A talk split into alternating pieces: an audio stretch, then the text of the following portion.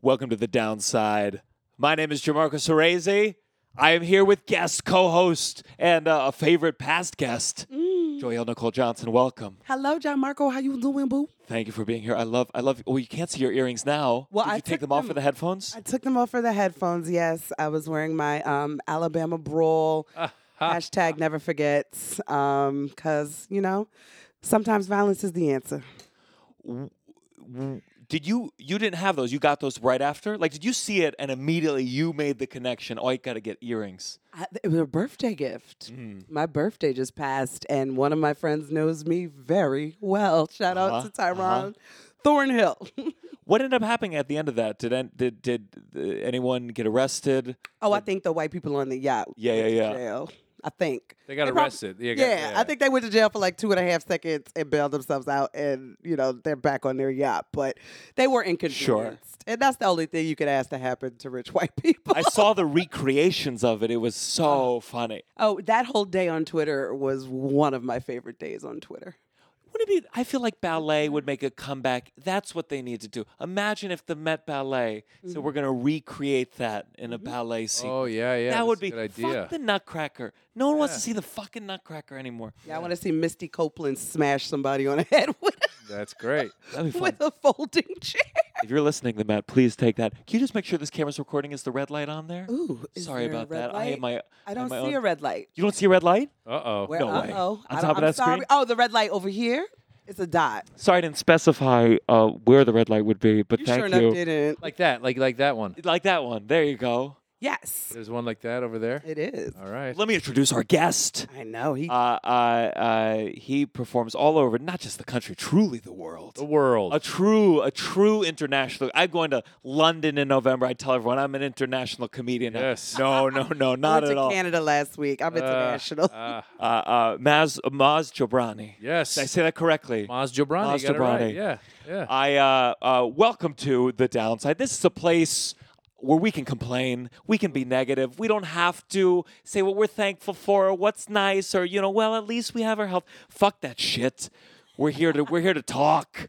Let's we're talk uh, about uh, and and we've never met. It was very nice of you to do this. Thank you. Nice of you to have me. I appreciate it. I, uh, Especially you just landed. You said so for you to come Yeah, here. Yeah, you know, I live in LA, and so I don't get. I haven't gotten to the East Coast in a little bit, and I'm doing shows in Philly, so I timed it out so that I could come here, do this, do a set tonight in town, and where are you uh, going in town? Gonna go do the cellar. I went to Cellar tonight too. Beautiful. Then we'll do that. And then and I was gonna go to the stand, but I guess I got in touch too late. Too late. So one is enough, and I'll see a friend. I'll hang out, and it's beautiful. The weather's nice in New York. I love walking around. Every time I come to New York, I get cocky and I walk everywhere the first day, and then I'm sore the rest of Yeah. my stay. Then your knees are vibrating. Yeah, yeah, It is it is that beautiful fall and it'll go away so soon. yeah. I, I was in Iowa last weekend and it was awful, but uh, cold.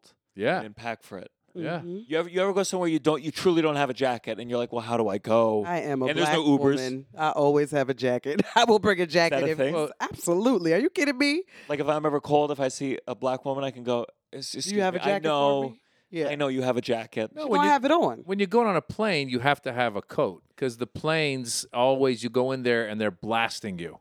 Mhm. That's why uh, quite often, even in the summer, I've Oh. got a jacket because of the plane. Absolutely. I got a sweater. I will always bring a jacket and a sweater. So she doubling up.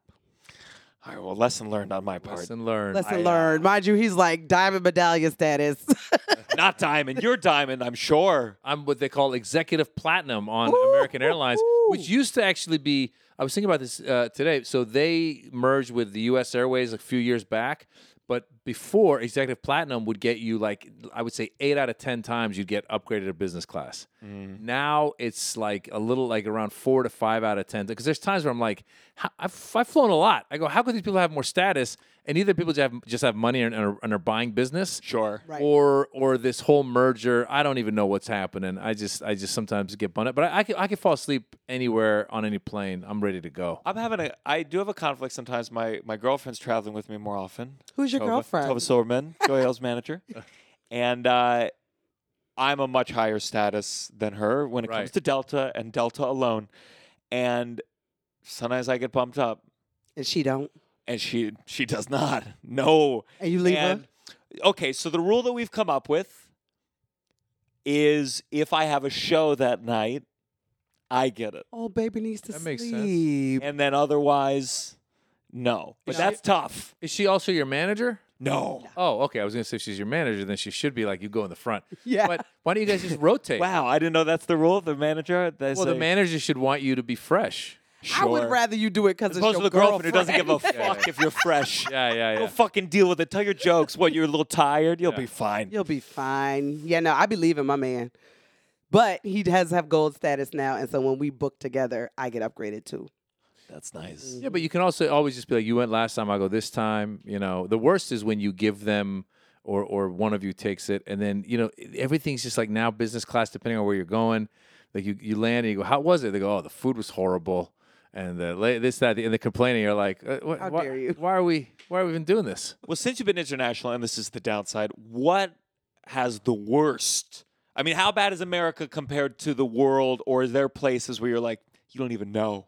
We're Well, holding on to the wings. If you're talking about airlines, most I mean most international airlines do a better job with their lounges and like you know like you guys know how you go to some of these lounges like you know whether it's American or United or something they got like crackers and soup and you're like this is the lounge you know and then you go to some lounge for I don't know the Emirates or any any airline and the you know international and they'll be like oh you've got well, well, please have a seat we'll take your order and you're like oh he's gonna take my order take my order. Yeah, there's that kinda stuff. Never have Oh I my ever, Mom. yeah Rub some of that on me. Yeah, yeah, like Turkish Turkish Airlines in, in Turkey in Istanbul, their lounge, like you go and it's got world different like world foods. You know, you could be like, oh, let's get pizza, let's get uh, Indian, let's get sushi. It's got everything. It's pretty cool. So that's the lounges and the and the airplanes. But if you compare a lot of these countries with America, then America's you know definitely doing better than a lot of these other countries. So you can fly well, but you Uh, once you get there, it's yeah, it's all economy. Got it. An economy life. economy life. I guess it depends though. Again, Dubai and some of these places are still nice, but uh, but yeah, man, it's uh, it, the other thing you do sometimes is when you get into business and you go, oh, "This is great," and then you just like I feel a lot of times when I go international, you know how like they get the pig and they stuff it with apples, and I feel like I'm that by the time because everything they bring, I'm like, yeah, I'll take the appetizer, eat I'll it. take the Sure, dessert, sure. I'll take more wine.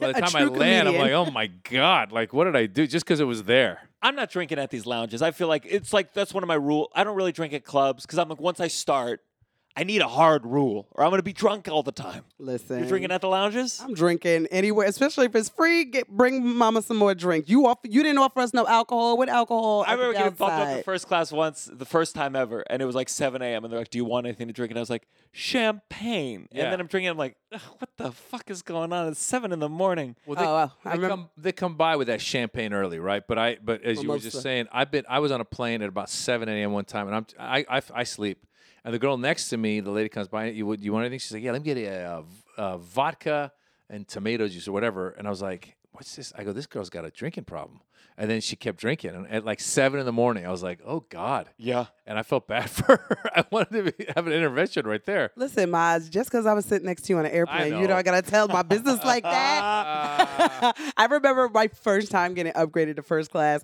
The woman asked, and I had never been like asking me what I want before the plane takes off. Yeah. And I was like, orange juice. And the guy next to me was like, vodka soda. And I was like, that's what we do it? He's like, that's what we do it. I said, all right, then that's what we do it. And we drank together like perfect degenerates Party, at like 7.30 a.m. party. Um, I watched your recent special, Birds and the bees. Birds and the Bees. Okay, thank you for watching Of it. course. One of more course. view. Uh huh. nice. but is that so? You you did it at the comedy store. Yeah. And uh, is that story about getting into the comedy store? Is that f- eh, fully tr- what happened? So would you would you mind uh, recounting it for us? Yeah, yeah. So the reason I did so so we all do, you know, when you when you call it a special, you want it to be special. So I've done specials in different theaters, different cities, and I was like, well, what's going to be next? Was my next special? And I, th- and I said, well, I started in the comedy store. Let me do it at the comedy store. And so I tell the story of how I became a regular at the comedy store. Now, back in the day, what you would do is Mitzi Shore, who's the founder of the comedy store, for people who don't know, it's Pauly Shore's mother. Um, and in the early, tell, like, did you? Was she fun? Was she scary? Was she? I watched the documentary of the comedy store, which Yeah. felt a little. It was a little fluffy. It was a little Yeah. fluff piece. yeah, yeah, yeah, yeah. and they they they they s- very some people they glide past it kind of infer that they hooked up with Mitzi. They went down on Mitzi, and that's how they got the spot. heard. And they do it like this, like sometimes you had to go down on Mitzi, and then next shot, and you're like, whoa! Like, are we gonna talk about that? So, so in the '70s, it was a wild time, and what had happened was Pauly Shore's father, Sammy Shore, Uh huh. had actually gone. He was a stand-up comedian who he used to open for Elvis on the road, and he was actually a very funny guy.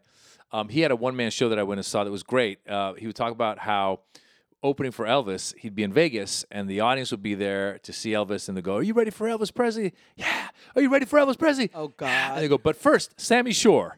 and have to go out. So his one-man show was called "But First, Sammy Shore," and it was great. It was a great That's story. a brutal. I've never had to open for a musician. To me, that would be more stressful than almost any gig. Well, it depends because I think from what I understand was this was an audience that was going to be friendly to him versus like you're not necessarily. I mean, I guess the idea is if that if that band or musician chose you, then they've chosen you. Sure. So you, the audience better, you know, they, they they weren't there. It's not like a it's not like a club where uh, they're just throwing you up and you've never done stand up. You're you're pro, you're going up, and you're probably going. I don't know what his opening line was, but I'm sure he had some line I about want to like know what that line was. you know, like, That hey, sounds folks, you know. Elvis is taking a piss, and he told me to come out here and keep you laughing for a little. Oh, you know, something like that. You know, and they're, oh, this guy, you know, like whatever, whatever it Sure, sure. You know, something to endear them to be like, I am too a fan of Elvis. You know, Seems like a tough crowd. Well, what would you do? Okay, s- someone asks you to go up for hmm, what, what's the equivalent of Elvis these days? Taylor Swift, Taylor Swift. Okay, Beyonce. Yeah. No, Beyonce. Beyonce. Yes. Beyonce. You you get called. Yes. Oh, Beyonce's taking a dump. Yes. She needs ten minutes. yes.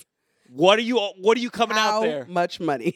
Ah, That's all I'm asking. How much money? Okay, money? okay, 'Cause That seems like a tough crowd. Gays are mean.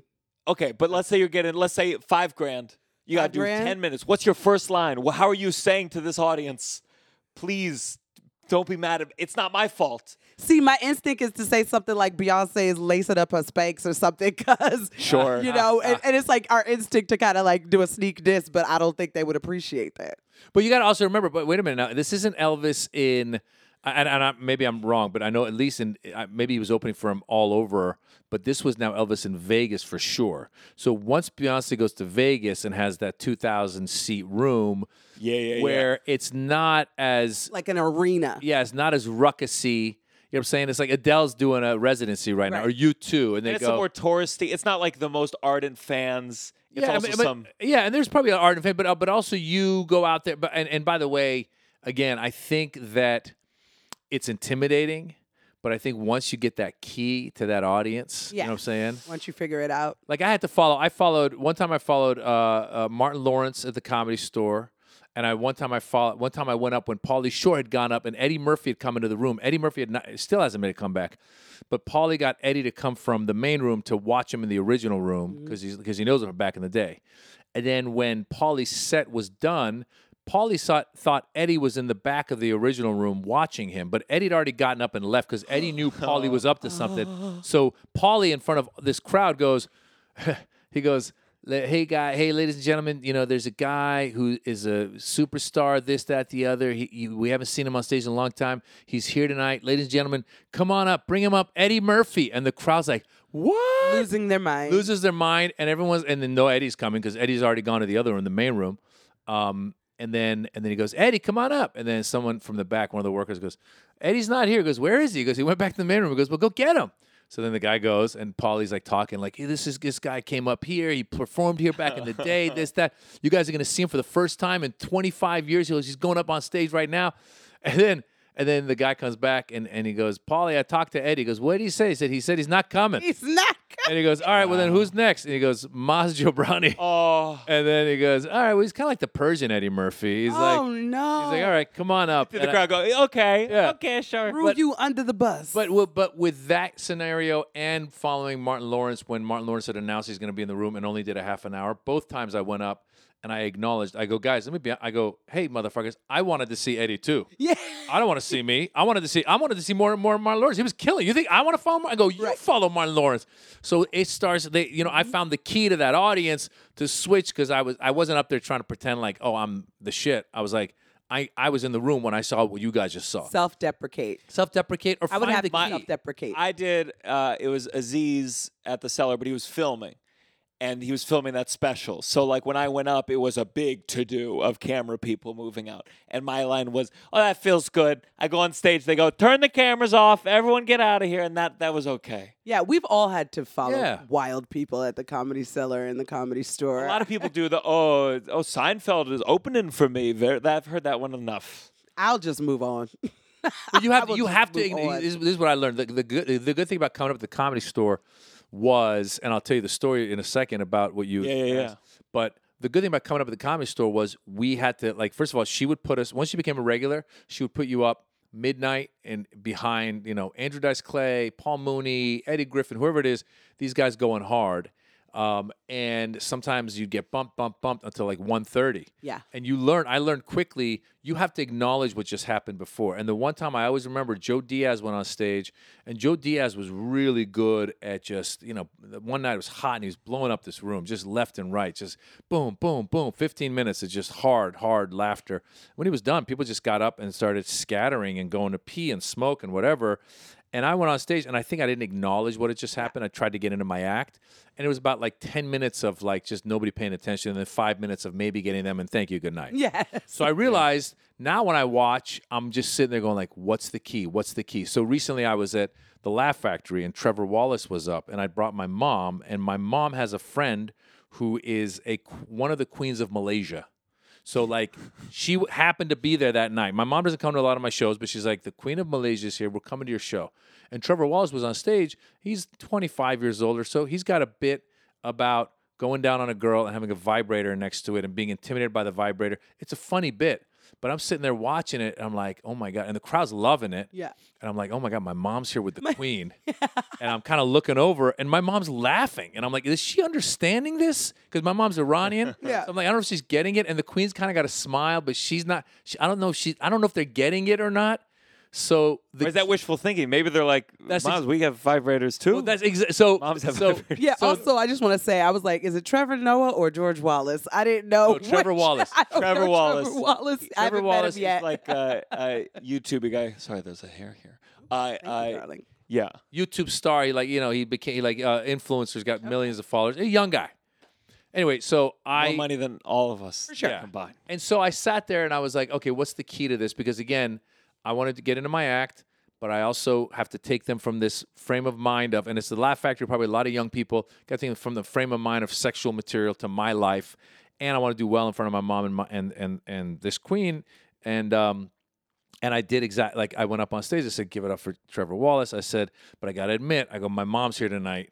And I go, when he was doing the joke about going down and the vibrator, I was like, I was like, "Oh my god!" And I look over my mom. I said, "My mom's laughing." I was like, "Mom, what the hell?" So that earned Yeah, yeah, yeah. the the res- you know the not the respect, but it earned like it it put me in the room.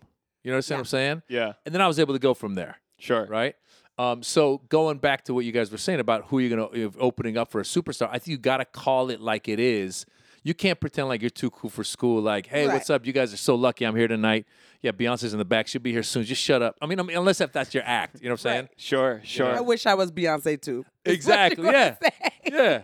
Yeah. I like yeah. that. Yes, I like that. Okay, come on, masterclass. Masterclass. Maz. and also, I think I think there's also like obviously there's a lot of cheerleading you get. You know, you guys want to see me? Yeah, come on. You know, she's coming out. Oh my god. You know, whatever that is. But anyway, by, by the way, if you get tapped by one of these people, this probably means you're you're good enough to be tapped by one of those people. you know? Yeah, yeah.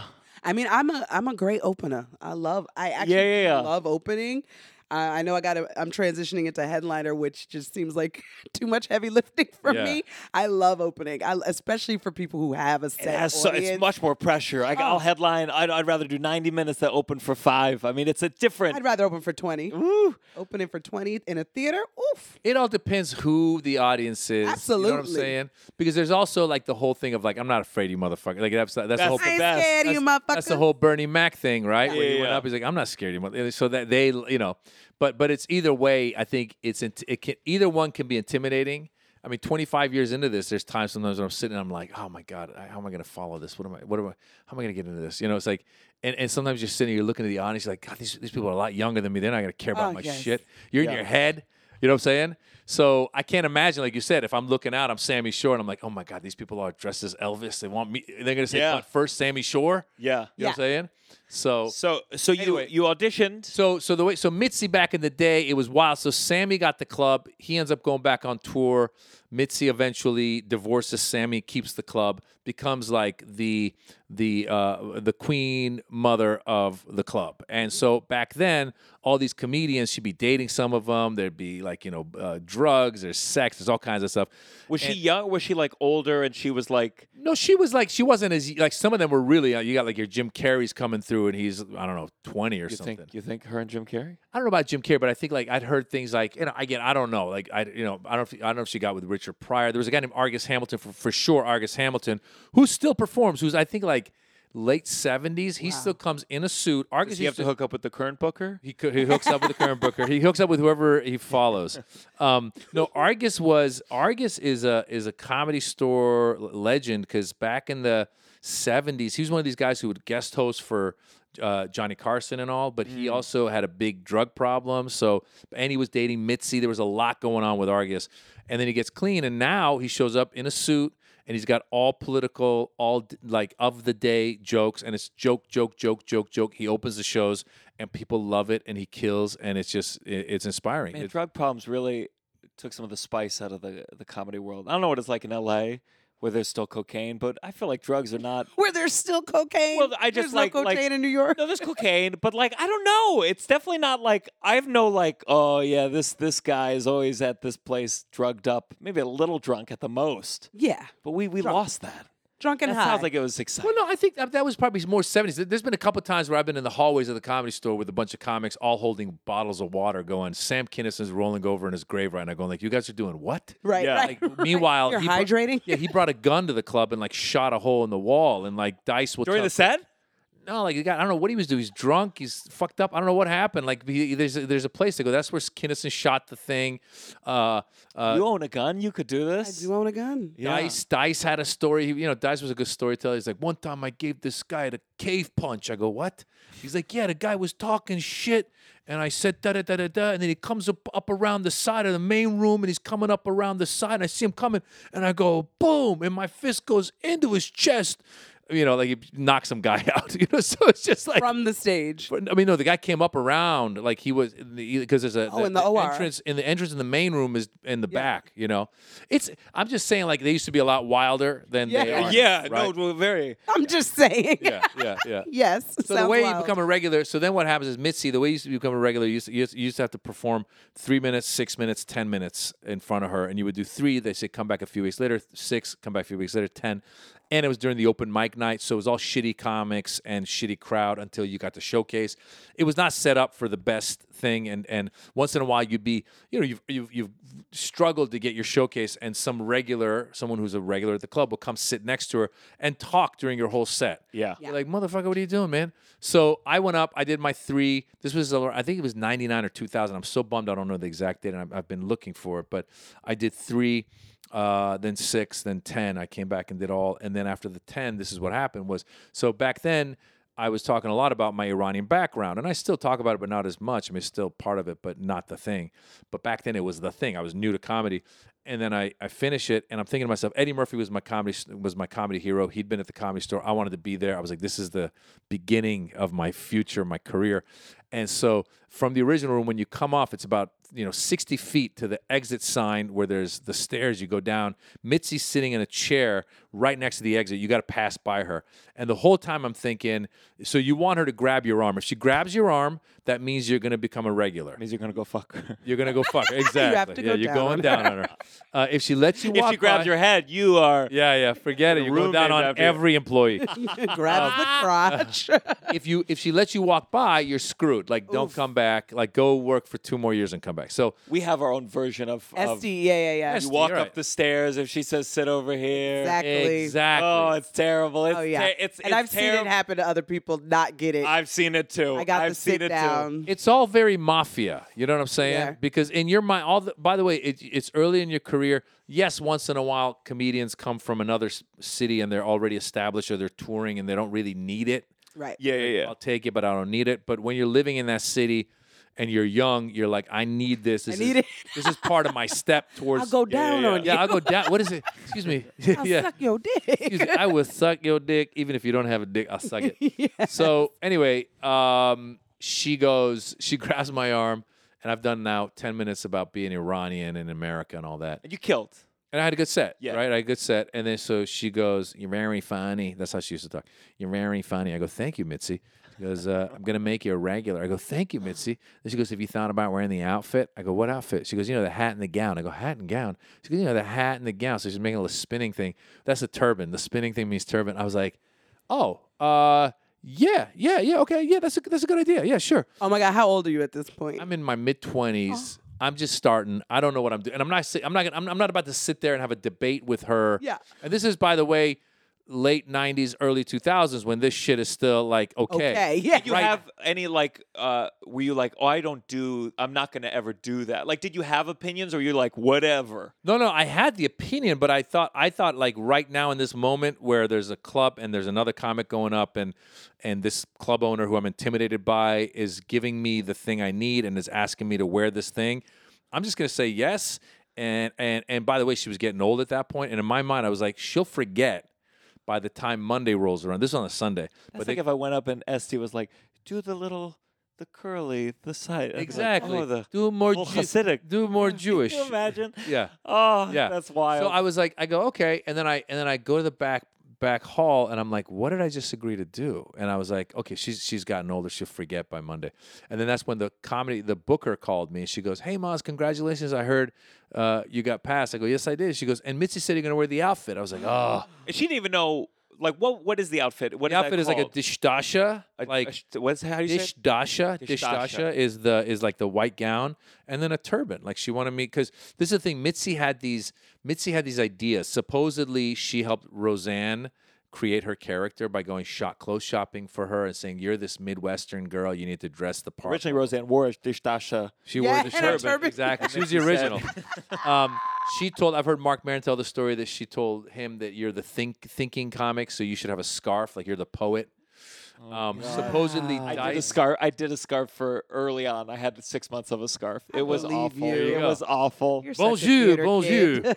you have a You're very- cigarette. yeah, yeah, very uh, French. A little beret. Um, um, so, so, so supposedly she'd had this this idea for others, but later on, I come to find out like there was a guy who used to do this thing where where he would do his act, and then towards the end of his act, he would get into a banana suit.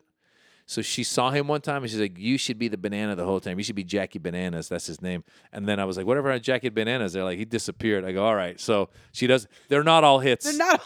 you know. they're not all Yeah, great yeah, ideas. Yeah, yeah. And then one day he's he's hosting at Bananas in New Jersey and going like, okay, I think it's time to take this off. It's Time Yeah. to take it off. Uh, So, did you ever do it? No, I didn't. So what happened Did you was think? Did you ever think? No, no, no. Right away, I was like, I got to get out of this because because if nothing else, I was like, I'm gonna be the laughing stock of all the other comics. and and by the way, I was like, I don't want to do it. So now at the, at the time, I was doing a sketch comedy show. Like I was at a you know some some group out there.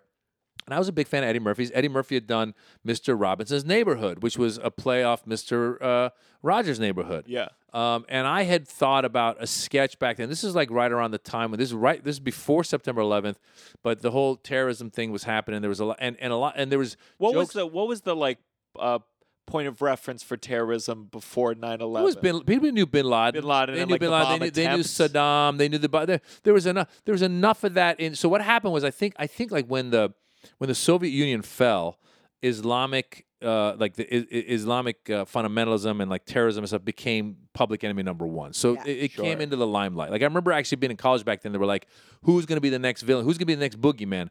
Muslims. And so some of the jokes that I would do played off of like making fun of that. So I thought Yeah. so I wanted to do a sketch. It was in my mind. I didn't write it, but I was I wanted to do like Mr. Rahim's neighborhood, where it's this guy and he's Arab or whatever, this, that, the other, and he's like, you know, Mr. Rogers, Mr. Robinson, Mr. Rahim. So I said to them, I said, I said to Corey, I go, Corey, what if I do my act, and then towards the end of the act, I got a character, and I bring out the character. She goes, that's pretty good.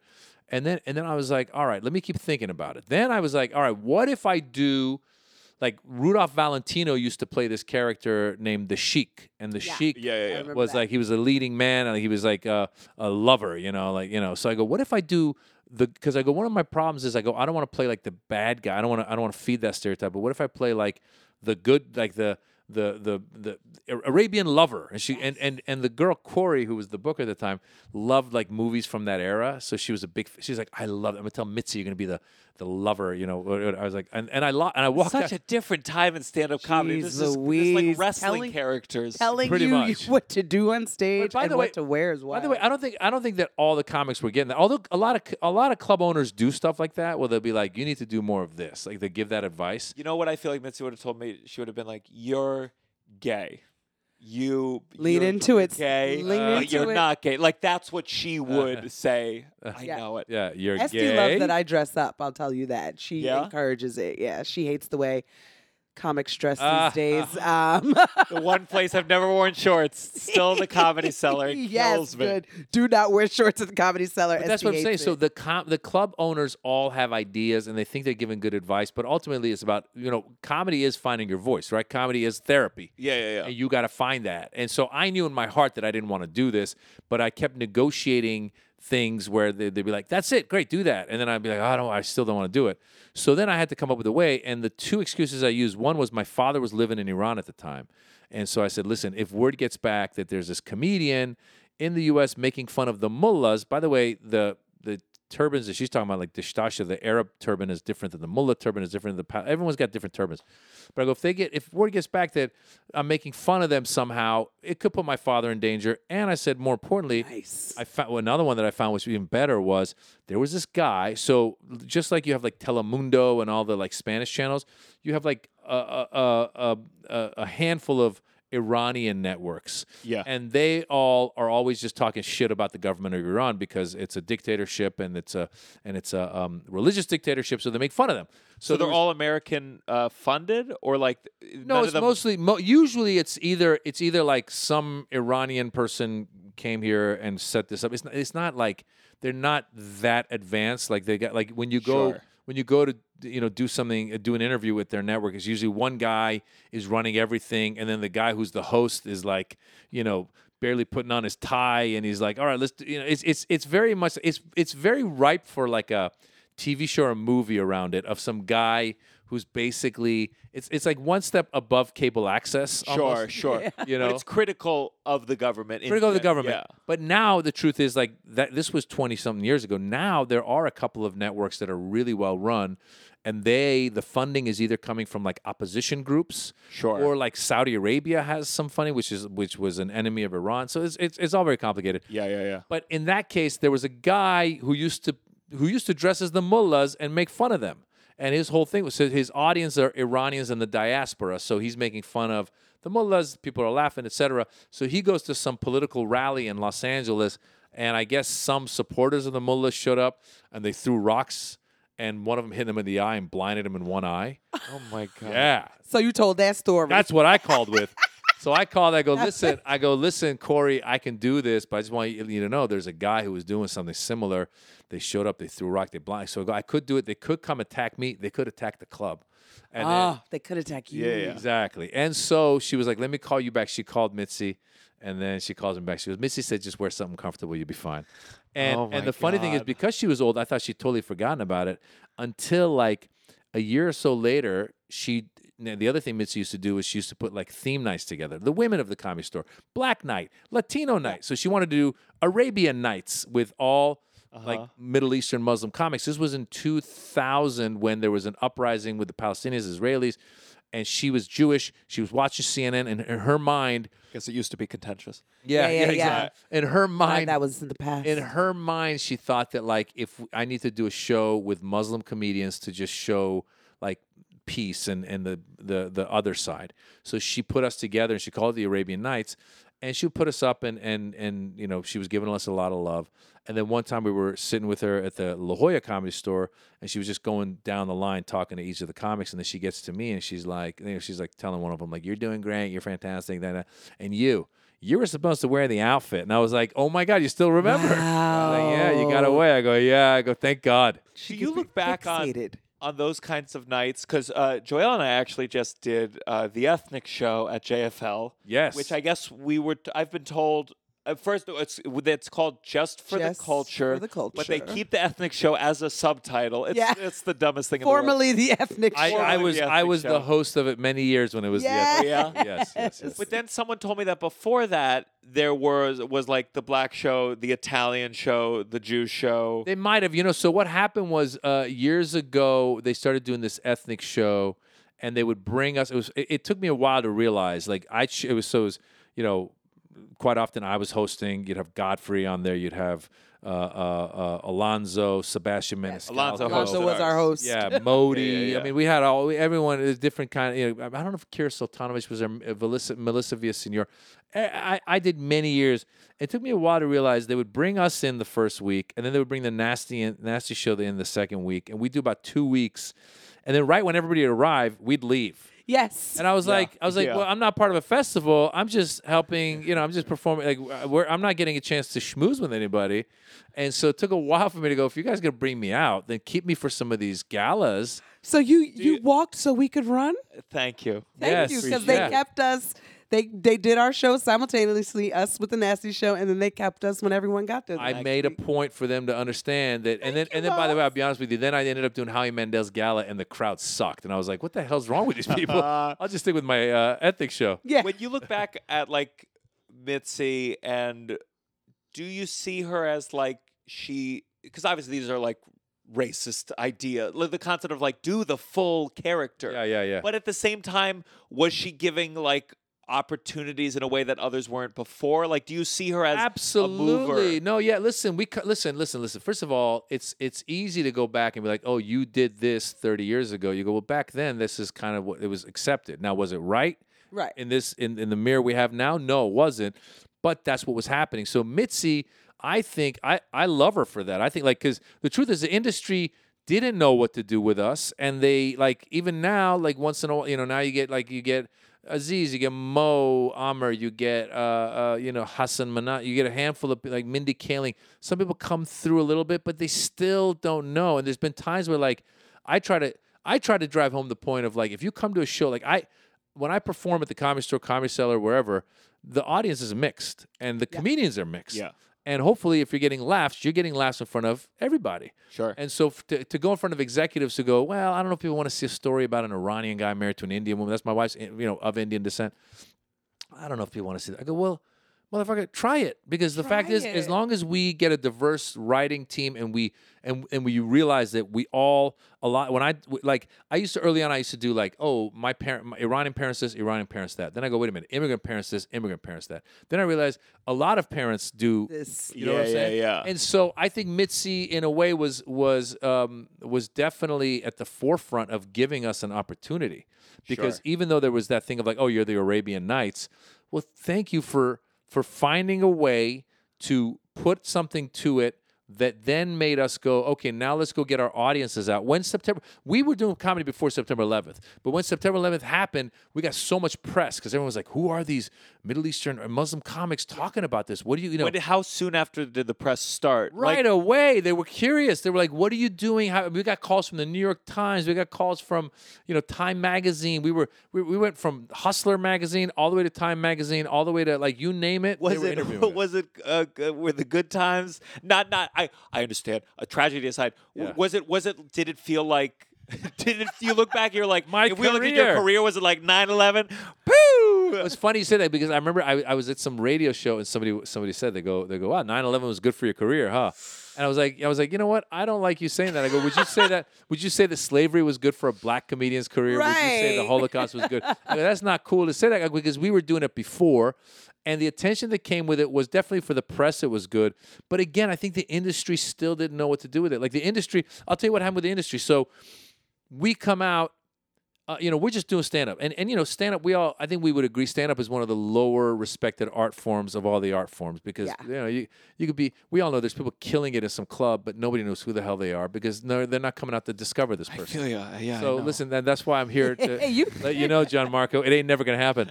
Uh, uh, but no, but but we so so in I don't know what it was, 2002 or three or something. There's an there's an Iranian um, British comedian named Omid Djalili. He's a very funny friend of mine.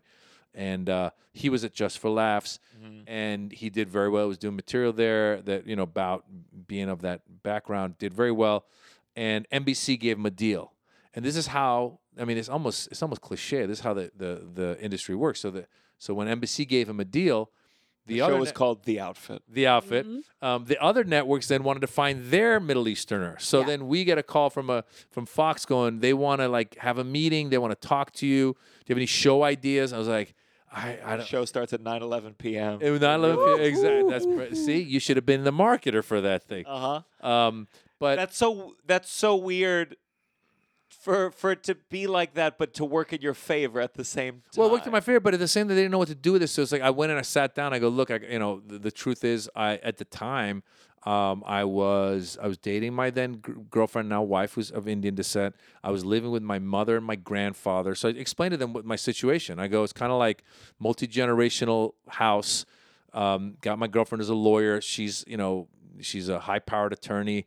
I'm this guy working in an ad agency or whatever, like a day job. Like I, so you know, somebody could sit there and go like, "Oh, this I could build a show around this, right?" Sounds like a show to me. Sounds like a show to me. Sure, why not? But they didn't know what to do, and I think a lot of it was like, well, you know, you know, who's who, you- you're not you you I, at that point that they didn't want that diversity. Yeah, they were like, "How are we going to get a room full of ten white guys to write this?" How- exactly, Yeah, yeah, and yeah. also and also what, what like, will okay, so what if your wife's white and your parents are white too? Some they adopted you. yeah They adopted yeah. you. And and and part so that's what I'm saying is like so so these clubs gave us the chance to develop and talk about what's on our minds and and the audiences that came out. So the the the bigger thing than the press that came with it was that there was an audience waiting for us. It was like waiting for Godot. It's like they were waiting for us. So Yeah. when we first came out, our stars rose really fast because there was there was Arabs and Muslims and liberal Americans and others who wanted to hear our stories.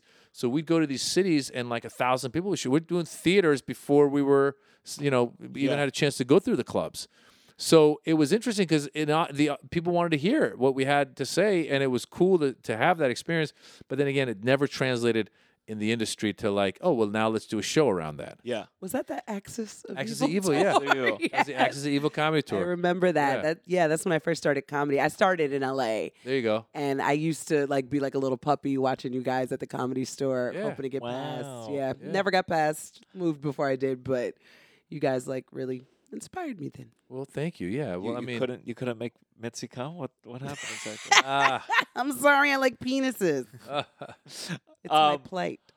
I'd love to talk about s- you. You were born in Iran, yes. and you left at seven. Six. Yeah. Six. Yeah. Yeah. Do you remember a lot growing up there? All I remember, so Iran before the Islamic Revolution of '79 was pretty Western in ways, or modern, I should say. Um, the Shah of Iran had been modernizing it, and um, and we had a lot of Western influence. Was it was it because I I certainly I feel like I've been reading more about uh, uh you know the protest recently. Yeah. And they show pictures from before that. Like were women voting? Forgive my ignorance on it. Yeah, I was don't- actually going to ask that. I was like, am I ignorant to ask? Listen, I don't know about the rights of women to vote and all that. I do know that back in the day, like they didn't have to cover themselves. If they, you chose to, you could.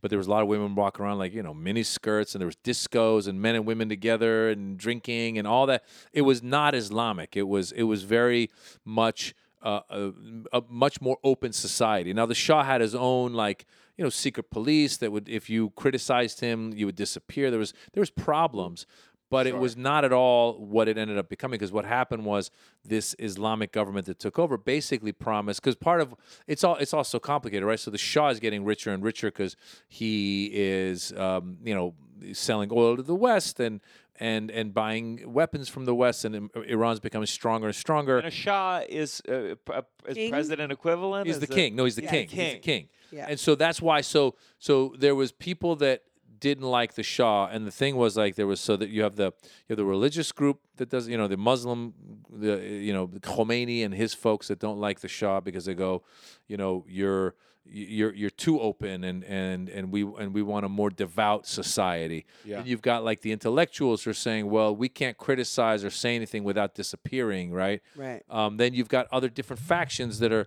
against the Shah. And eventually, what happens is all these factions come together, and they protest, and then the Shah leaves in '79. And there was actually a great documentary that came out last year when these protests were happening in Iran.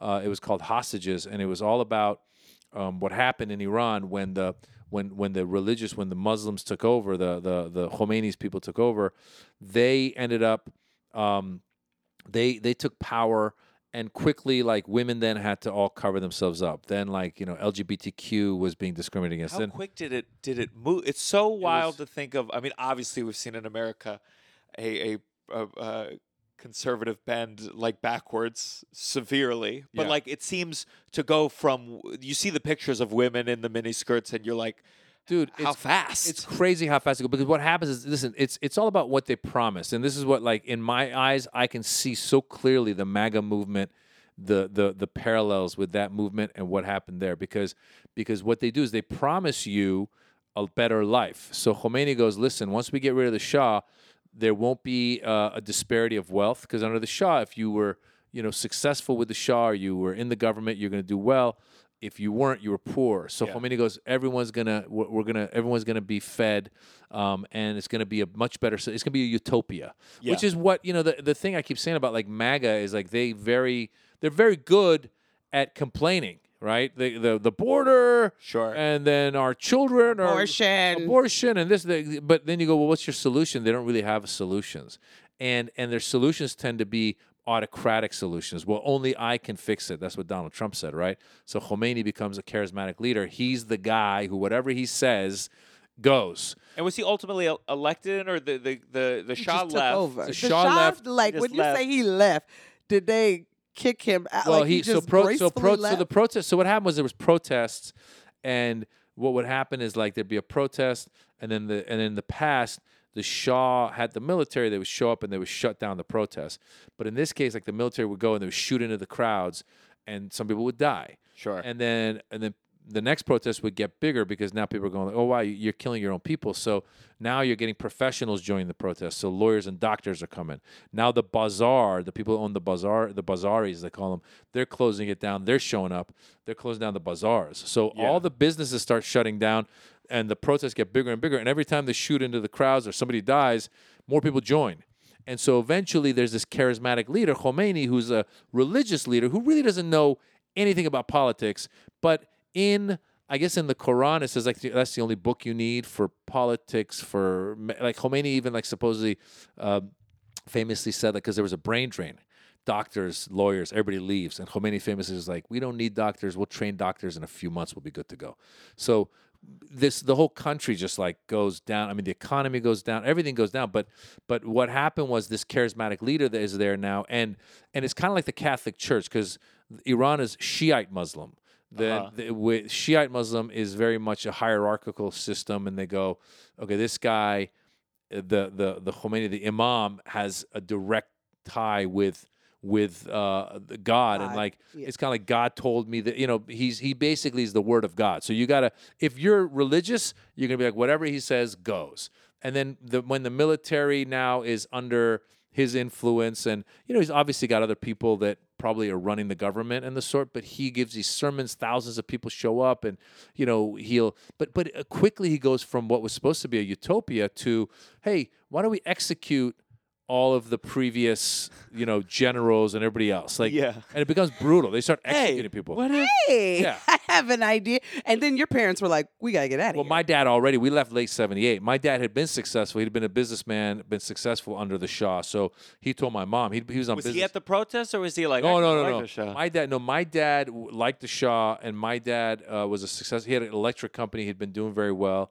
I always, I, the, the, the, the character that I always reference my dad to is uh, Vito Corleone in The Godfather. He was a guy you'd Yeah. go to, he would get shit done for you, and he was you know, very, you know Vito, you seen it? Get out of here. Don't Some look people at me say like you never that. How know. You dare never know. How dare you disrespect Yeah, yeah, me? I'm 42 she years old. is smart.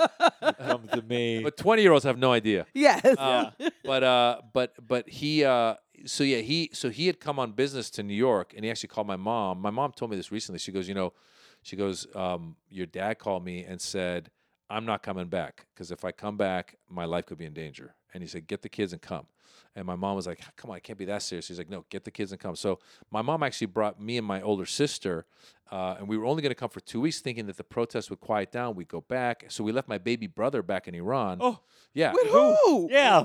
You know, nannies and grandmas and aunts, and it was a big, you know, it was a the, there was a big network of family. Were you you, remember a the rich protest? kid, Maz? Huh? Yeah, A rich, rich kid. kid?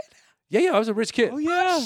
Yeah, yeah, yeah, yeah. No, we, no, well, well, we, we listen. I grew up. I grew up in Marin County, Northern. So we came with a lot. My dad back in back in the day. I talk about this sometimes in my stand up. Like we go to Marin County where there's a lot of wealth, but it's subtle. So the guy's like the CEO of Wells Fargo, but he's you know got a Saab. You know what I'm Yeah. saying? And I go even Uh-huh. I go even the car sounds sad. It's sob. but I go my dad. He can't help himself. He comes to Marin County. He buys a Rolls Royce Of course. during the hostage crisis. I'm going, you're gonna. And he puts me in the back of the. He puts me in the back of the rolls. He drives me to school. I swear, I used to have him like. I was like, drop me off a few blocks away. I don't want to be seen in your fucking Rolls Royce because I'm already getting bullied, or kids think I'm like I, I own I own oil wells. yes. I'm ducking. Like I see these girls that are like I'm, a, you know, that are they're cute girls that I like. I, I like, and I see them. I'm like, oh shit, I duck underneath. And like some people might have been like, oh, let me wave and be like, hello, I'm rich kid. I knew back then. I go, this is not a good look at all. That's you and Victoria Beckham have something in common. Oh, is that what You see that? Victoria? Yes. Did you see that clip? Yeah, yeah. Oh, it was what'd like she it was say? like they, she she like tries to paint herself as growing up like working Working class, and uh, David Beckham's like, "Tell the truth," and she's like, "What?" He said, "What car did your father drive you to school in?" Oh, and Oh, she wow. like Rolls Royce. He's like, "Thank you," and then slams the door. Oh, I had no idea. That's so funny. Fantastic clip. So we are. So so so. But but my father eventually lost all of his money in bad real estate investments. So he ended up.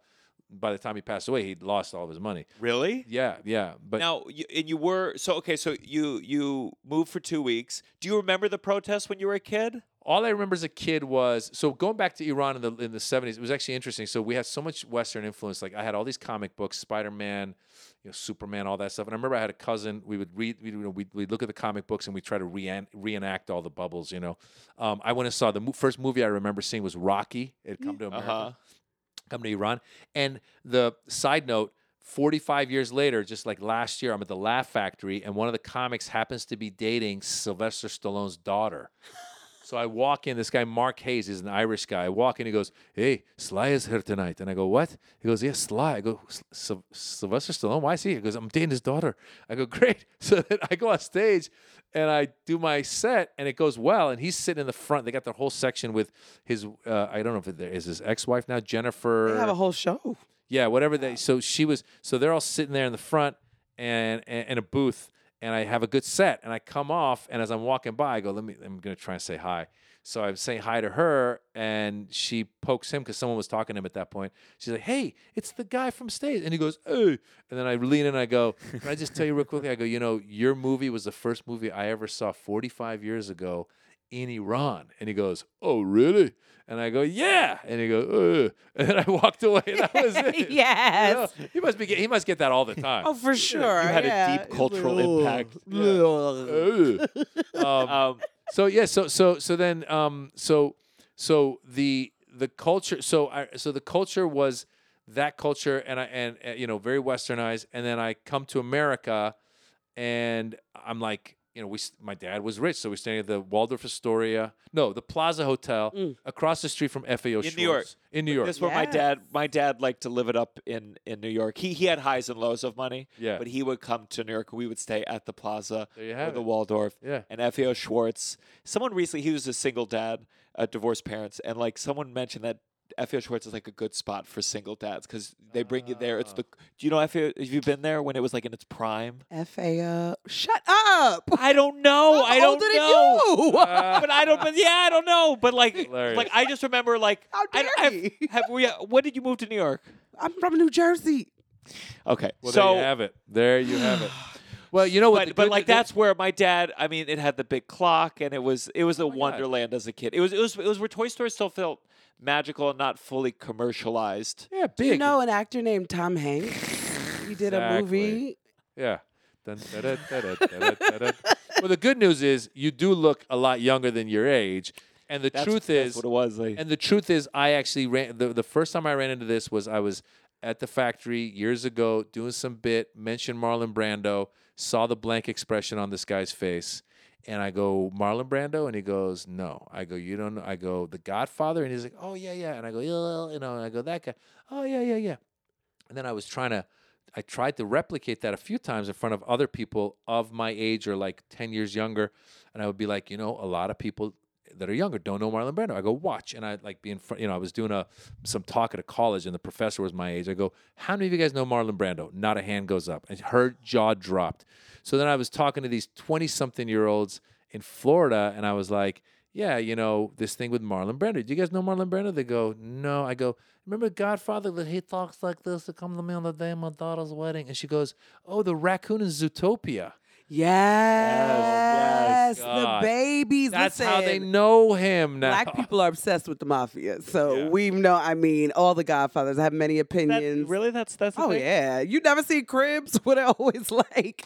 No, I haven't got, seen Cribs. I got the copy of The Godfather. I got Oh. a copy of you know they. Oh, What do you think it is? What is it about the? I think it's it's that American dream thing. It's the American the the falsehood of the American yeah, dream. You yeah. can come here, Yeah. you know. But he my, was 'cause my dad's rich. like a little Italian, and Yeah. he he would say he'd say stuff to me seriously as a kid. He'd go, he'd go, son, don't ever get in bed with the mafia. Hilarious. As if I've ever had an opportunity to even come close. He used to say to me, he said, son, you, you like if you, someone ever really messes you, let you let me know, and I'll take care of it. And I look back and I'm like, were you telling me that you could murder, murder someone? someone? yeah, yeah. And no, you can't. Yeah. break his legs. And then no, you can't. He cut couldn't his do legs. anything for yeah, me. Yeah. But he really, he really believed it. He probably knew someone kinda. Like, son, g- you, you need to go dump all that heroin you have in your yeah, in your room, Yes, you're son. pack mule. Yeah, I guess you think you know someone. I mean, and you probably like listen. Ultimately, there's somebody in your family in the like. It, it- Yeah, my my great grandpa Luigi, he dealt with the boxing, but like I couldn't, I couldn't get a favor done Yeah, for me. yeah, It's yeah. true. My great grandpa Luigi, he was a manager for like boxers, Yeah. and like opera stars, and probably crooked, Yeah, yeah, probably a piece of shit. yeah. I have cousins Uh, from the projects in Brooklyn that would probably murder, but they're like they're they're better now. And so what happened was like all the crime during the '90s. Now they all live in like South Carolina. Yeah, yeah, they yeah. had to flee New York. Yeah. So maybe they won't murder now, but in Back the in late the day, '90s, yeah. early 2000s, It paid right. could have got something done. And how long were you in New York before you moved from? We here? were in New York only for a couple months because it was late '78. It was it was one of the coldest winters in New York history, and so my mom was because we were looking for a place to stay and we are looking for homes, and my mom told my dad, "Is like, we we got to get out of here." So we went first to Reno. He had a friend in Reno, and my dad was a big gambler, so everywhere we'd go, we go stay at the casino, and he had a lot of money. So every time I'd like be walking around, my mom would be like, "Oh, your dad met the owner. He may buy into this casino. Like he was going to buy into MGM in Reno. Then Were they gonna- fun? They sound uh, uh, like what? What was your dad like? my dad was larger than life. He was like, uh, you know, life of the party, great dad, always, you know, you know, a Big friend. of- tipper. big, listen, my da- my friend was just telling me, he goes, I remember um your because I just I just was with my son and I had like a hundred dollar bill and I gave him a hundred dollar bill to go get something and I was with my friend from my childhood and my friend goes, dude, I just remember the first time I ever saw a hundred dollar bill was your dad pulling it out back in the day. Nice. And he would give us like hundreds. That's Yeah. my dad too. My dad was like my that dad's a too. hundred. Yeah. And he, when I turned eighteen, he gave me a hundred, sent me to a strip club. He said, "Go to a strip club." Yeah. and That's then I got there, it was like a hundred's not enough, Yeah. Dad. Yeah, yeah, My yeah. dad also hundred. died Yeah. penniless Yeah. and lost all My, his my dad money. is about to soon, I'm sure. Yeah. So yeah, that's one thing one thing my dad that I learned later in life that he taught me was so so as he was getting sick and and, and he came he was living in Iran and he came to visit us when I was um, I don't think I'd married my wife yet but whatever it was I, I told my wife I go we're gonna we're gonna take my dad out to dinner because I'd done a comedy show and they gave me a coupon to a nice restaurant I was like all right let's go use this coupon yeah. take my dad, and we went to sit. And as we're sitting, the maitre d was sit, sitting sitting us. My dad gave the maitre d a tip, and I go, "What are you doing?" I go, "You got to wait till after." To you know, see how the service was, and he goes, "What's the point of tipping them after? Like they're not going to take care of you if you po- tip them after." No, that's right, Pop. I was like, "Oh shit, you're right." You, know what yes. you got to slip a little something as you sit, as you sit. Papa Jobrani, let Yeah. me find that makes so much sense. I never would have thought of that because I they'll was a take- server for years. If Yeah. somebody had tipped me in the beginning of the meal, They're going to take care, of you, and then and they'll tip you at the end, and you're going to take care of them. yes. Was it when he got older and started getting broke? Were you like, "Hey, Dad, Yeah, take it Chill easy. out. No, that was Starbucks. like, give me a hundred dollars. yeah, yeah. That was his thing, though. I mean, I think I think the key is to like always be, you know, I guess have it be ready to tip, and because ultimately that's that that says that that talks louder than anything else. What's the tip in the beginning?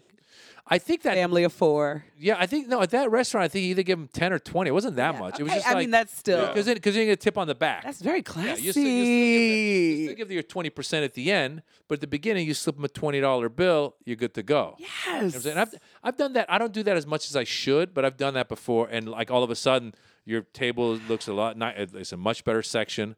You know what I'm saying? It's Mm-hmm. and and and it's just walking in and playing the thing and oh hey how are you? Good to see you. You know, it, and it so feels good. It feels good. school. I love it. I did that. I was so, and you guys know, like sometimes, like your the way your fans see you is bigger than your pocketbook. Yeah, yeah, yeah. So I was in the movie Friday After Next, Uh-huh. which was a big hit, and I was a main character in it. And and so, but I only made, you know, I, I, mean, I was a, it was the first big movie I did, so I made like sixteen thousand dollars. Did it two weeks. Yeah, yeah, yeah. Obviously got residuals and stuff, but after I filmed for two weeks, I went back to being a receptionist. Like I was back to be, but somewhere around that time, I went to Las Vegas to watch a friend of mine in a comedy show, and it was um, it was this big show they were doing. Um, uh, I forget what it was called. It was something something circus. Like there was acrobats. There was all kinds of stuff, and we go there and it's chaos trying to get into this club. And I'm there with my with my wife, and we're trying to get in, trying to get in, and the security guard sees me, and he goes. Moley from Friday. I go, yeah. He's like, oh, hey. And he calls his superior supervisor, hey, this guy, this. So now this guy got me in. And at the time, I, you know, I was doing all right, but I wasn't doing great. Yeah, But yeah, I- I, mean, I probably had like, you know, two hundred dollars in twenties. One. I, yeah. Give it two. 20? I, Give him a I- I 20? I, gave him a twenty. Then the next guy goes, "Hey, Mo," I gave him a twenty. I'm I'm I'm tipping twenties. I'm like, oh, you broke. Tipping your fans. I love it. They yeah. still tell that story. Yeah. That's a good story. Um, and you, when you moved to California, Yeah.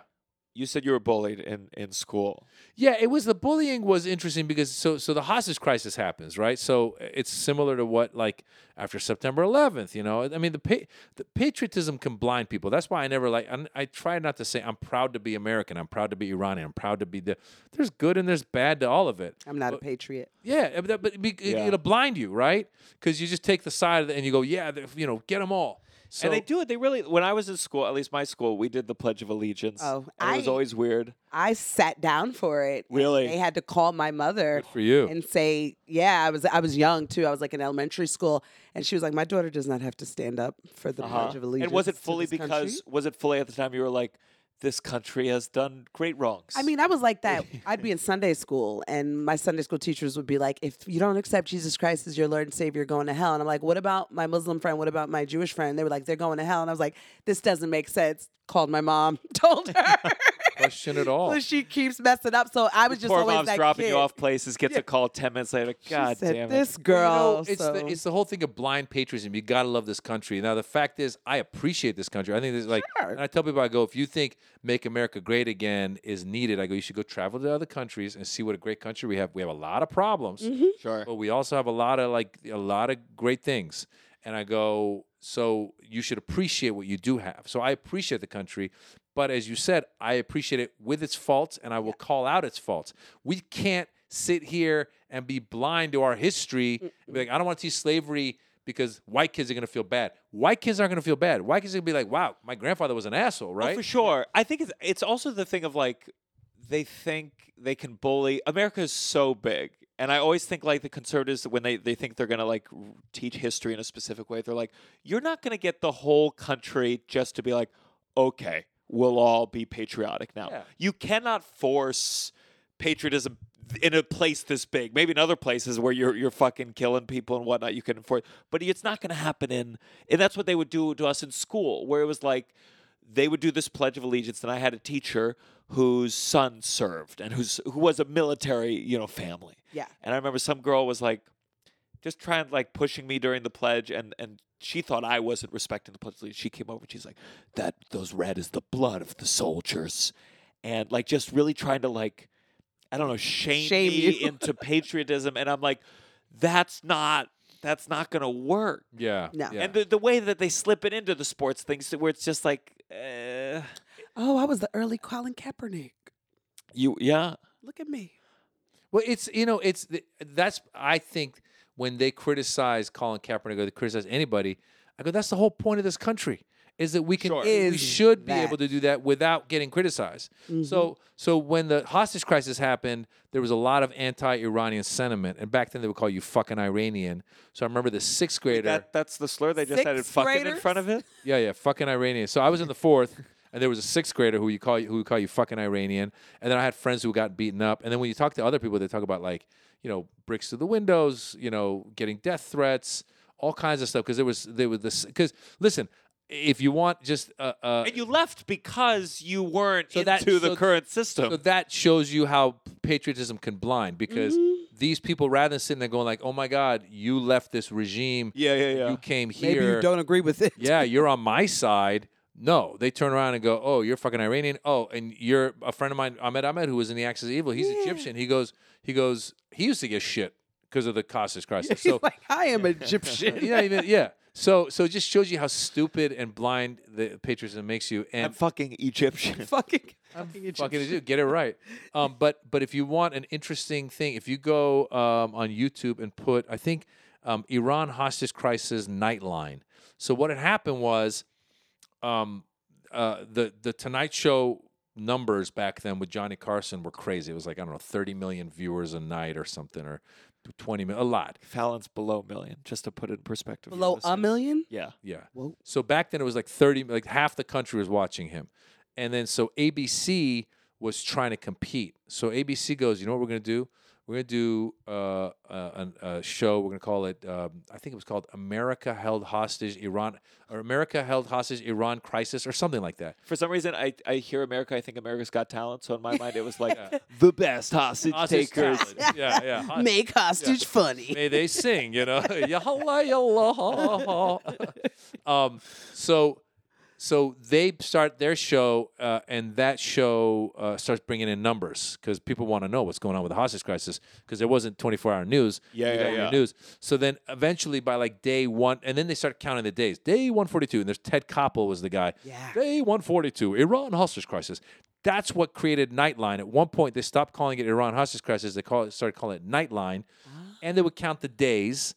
And so I went and watched one of those episodes, and there's this episode, and it's back then it was like half an hour or maybe more. So he's like, you know, today we're, you know, we've got the family of one of the hostages. We're following them around in, in San Diego. So they follow the two kids and the mom. She's making breakfast. The kids are there. The the dad's a hostage. The ki- they follow the kids to school. They ask the mom questions. She's crying, and, and then and then and then they bring on the, the the Iranian ambassador to the U.S. and they put him on half of the screen. and They put the mom on the other half, and they start talking to each other. And this guy, the Iranian guy's defending what they're doing, and the so I'm sitting there watching this on YouTube, and I'm going, gosh, if I were some dumb American back then Yeah. watching this, I too would want to go beat up some American the next day because I'm sorry, some Iranian, Iranian, yeah. the next day because I was like, these motherfuckers are do.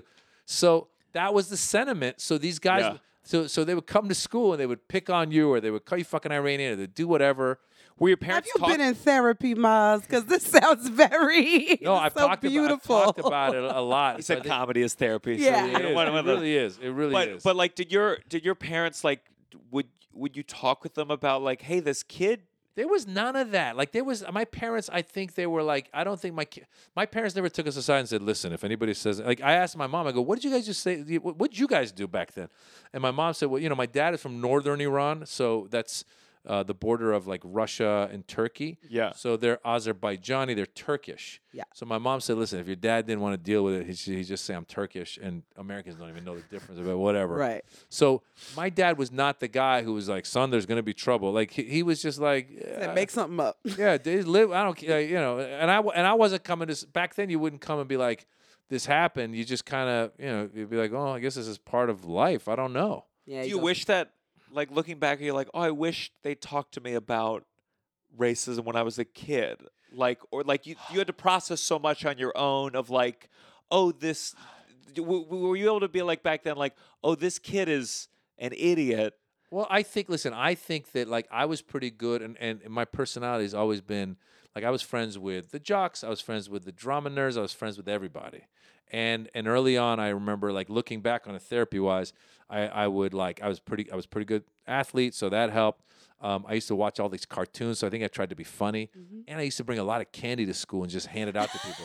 so I learned how to bribe. I've been tipping people. from the- Throwing candy from the Yeah, Rolls you've been Royce. tipping people from the beginning. tipping people from the beginning. That's Um, you said that children talking about racism. Candy. Yeah. Give everyone candy. You slip them a starburst. at fucking the beginning. Aradia with candy. Before you sit down for the meal, you give the guy a couple starbursts. You go, "Hey, that's for you. There's more of that if you you give me good service." So, so I think that my personality helped me get through it. I have a friend of mine who was very combative and like used to get Fight. picked on and beat up all the time because he was just he kind of was a smartass. So I think I probably learned watching him. I was like, all right, don't do that. Just kind of like put your head down, walk past. You Yeah. know, um, I do. I in my stand up, I talked about like there was like you know growing up growing up in Marin, there there wasn't that much diversity. So there was this one. I was in the fourth grade. There was one black kid in the fifth grade, and at one point they stole the pedals off my bicycle. Now I don't know if they did it because I was Iranian or because I had a nice bike. But I just remember like walking. Yeah, they saw that Rolls Royce. Rolls Royce said, bikes. The dad will buy him some new Yeah. fucking Yeah. pedals. So I'm walking with my bike and like no pedals. I'm walking to take it to the bike shop to you know maybe buy pedals. And I remember him kind of like talking talking to me and being nice and stuff. black and- kid. The black kid. Yeah. And in my stand up, I go I go you know there was one black kid. He put his arm around my shoulder. He's like let's let's walk for a second. He goes I've been dealing with this shit for 250 years. Let me tell you what you got to do. um, Candy. so yeah, candy, Yeah. right? yeah. Um, what when you because because you left when you were so young like how do you what's your relationship to iran now like do you stay up to date How often do you go back? I don't go back. So so I left 45, 46 years ago. 45 years ago? I was, I was 6, I'm 50, 51 now. 45 years ago I left. I've been back once. My father moved back. So he came to America, lost a lot of his money. He still had properties back in Iran. He went back to Iran to try and do some stuff with it and basically live, live the end of his life there. Uh, he did actually, him and your mom separate? Pretty much. Like he left he went over there I had like a girlfriend. My mom basically div- you know divorced and all that stuff. And and she um but she was my mom my mom stayed. My dad and then my dad came back at the end of his life and actually passed away here. But by then he was he was my- he was like 15 years older than her. She, they never i always say my dad was a great father but was not a great husband. Mm-hmm. yeah. When he came back here did he stay with with her no he came back he stayed with me a little bit stayed with my sister a little bit and ultimately ended up in like a nursing facility because he just was so in such bad state he needed somebody to yeah watch him and all that girlfriend was gone whatever the girlfriend was back there you know yeah, yeah, yeah. yeah. so he I see um, him tipping people at the senior Exactly. citizens home. so he um so uh, uh I went back once when he was there, um and I was there for two weeks and the people are beautiful. The hospitality is amazing. Like if you watch Anthony Bourdain did a uh, Parts Unknown in Iran, Yeah. and he's someone who's traveled the world. And one of the lines he said that I really liked, he goes, you know, I traveled the whole world. He goes, I never thought that the most hospitable people would be in Iran. And they really are because I think it's part of our culture is to like make you feel home. Here, have every you know food, you know whatever's mine is yours. It's very it's a very formal culture in that way, um, and so it was great to see the people. It was amazing because I hadn't been there in like 20 years at that point. So it was amazing to walk into my aunt's home and smell a smell I hadn't smelled in 20 years and be right back to it, like the Really? food and the house. Yeah. And the, but at the same time, it was very sad because I saw that the opportunity for young people, there was no opportunity. That's why I go back to the whole "Make America Great Again." Right? There's people all over the world still dying to come to America. and why was there no opportunity you're saying it's so hospitable uh, That's but, but like the Is economy's that not the great. Ayatollahs It- well, doing? it- it's that, but also the economy. Listen, they've mismanaged the economy. The the kids go to college and, and schools and whatever, but like there's you know in America, there's colleges everywhere. There's Yeah. you know if you don't make it into uh, university, you go to JC. If you don't make it to JC, you go to this. There's all kinds Yeah. of. If you really wanted in America to like work and find something, it's there. Over there, it's just limited because, like a lot of these places, their economy is even worse. Like inflation is crazy. You have a lot of people that get educated and then they don't have any work to do, and then and then you have then you got to sit there and look at like I remember then uh, I was only there for two weeks, but I was worried about like oh if I'm walking down the street with my sister, someone could come over and be like, "Are you guys? What's your relationship?" You know, somebody could bother me. Morality police could stop me. and so is there is there like police and morality or is morality police their police or is it like different divisions like they have a cop and then Do they they wear a think- costume? I think it's a different thing. So the morality police. So what happened la- in last year's protest with this lady, Mahsa uh, Yeah. Jina Amini? she her hair was out of her hijab a little bit, and the morality police showed up, and they have like I think they have like the, the women for the morality police are fully covered, and then they got a couple of like thugs with them, and they'll show up and be like, your hair is this, that, the other, get in, and then they're very abusive, and then Not just cover it. yeah, Get in the truck. yeah, they, you know, they're, they, this is where we go back to what I say when I say like I I I warned people last year. I said, look, what you see in Iran, i Iran is a cautionary tale. Because I go, you think that a minority of people could not create an autocratic Yeah. state Yeah. and make us live in this like handmaid's tale. But I'm here to tell you they just took away your right to choose. And a majority of people want that right to choose, but it's no longer a right to choose.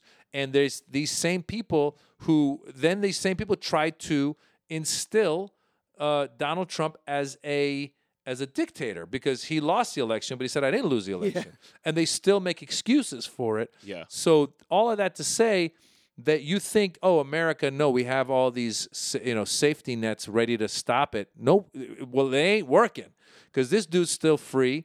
There's still a lot of people who still believe that he won the election, and they still want him to be the dictator, and they want to instill their morals on you. Anytime somebody tells you God told me this, that, the other, that And means therefore my you way, have to. Yeah, it's my way is right. I do think what's so interesting about Trump, though, compared to like a religious leader, where like with a religious leader, you have an old text that informs what the values are. But like Trump is such an interesting entity where it's like he doesn't care. He's not a religious person. But- you know, but- he's not like.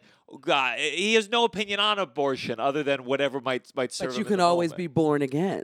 sure. So that's what they said. He's born again. There's a great where Trump was first running, and he's like on some Christian podcast, and like, "What's your favorite Bible verse?"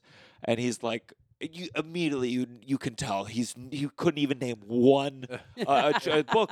And then he goes, "Oh, it's it's it's hard to choose. I, I love them all." And then they go, "Oh, but what's one you like?" And he's like, "I couldn't possibly." And you're, it's such a crazy He's like one fish, two fish, red fish, blue fish. like it's it's and obviously with religions it's it's worked in this dictatorship way before but it's interesting when it's devoid or or I will or it's an this. amalgamation of evangelicals and just people who want patriarchy strong i mean it's I, I, I I'll say uh, a couple things. I've been reading this book Under the Banner of Heaven. Have you guys read this? i've heard of it Jon Krakauer. It's a great book. I only read it because I was in Salt Lake City, Utah, and my friends were like, "You should read this" because I had questions about Mormonism, and it just talks about Mormonism and Joseph Smith, and he has this like a, you know, God talks to him and says, "Oh, uh, you should bang a lot of women. You should have a lot of wives." He's like, "That's that's gonna be Yeah. in there, yeah, yeah." And then and then and then and then they all have these. They all have these. They all have these uh, epiphanies, or not epiphanies, but like they talk to God, and God tells them things that somehow are always very fortunate for them. for them. It's very never, convenient. Yeah, it's never like you should go, you know, uh, run 50 miles up a hill and god then, said no more blowjobs uh, yeah, yeah, that's what he said god damn it No bacon. no such thing. So I'm reading this and how some of these guys commit uh, uh, acts of uh, um, criminal acts and acts of violence, and they get away with it because their followers just go, okay, if that's what you, if this is really what it is, and you're saying it, oh God, okay, then we're gonna follow it. So I'm re- watching that, I'm reading that, and I'm looking at what televangelists do, which is like, give me all your money because they're they're criticizing me because they're criticizing you, and I'm sitting there going, Trump, whether consciously or subconsciously, wa- has seen these religious, you know, leaders do this, and he's basically taken a page out of that book.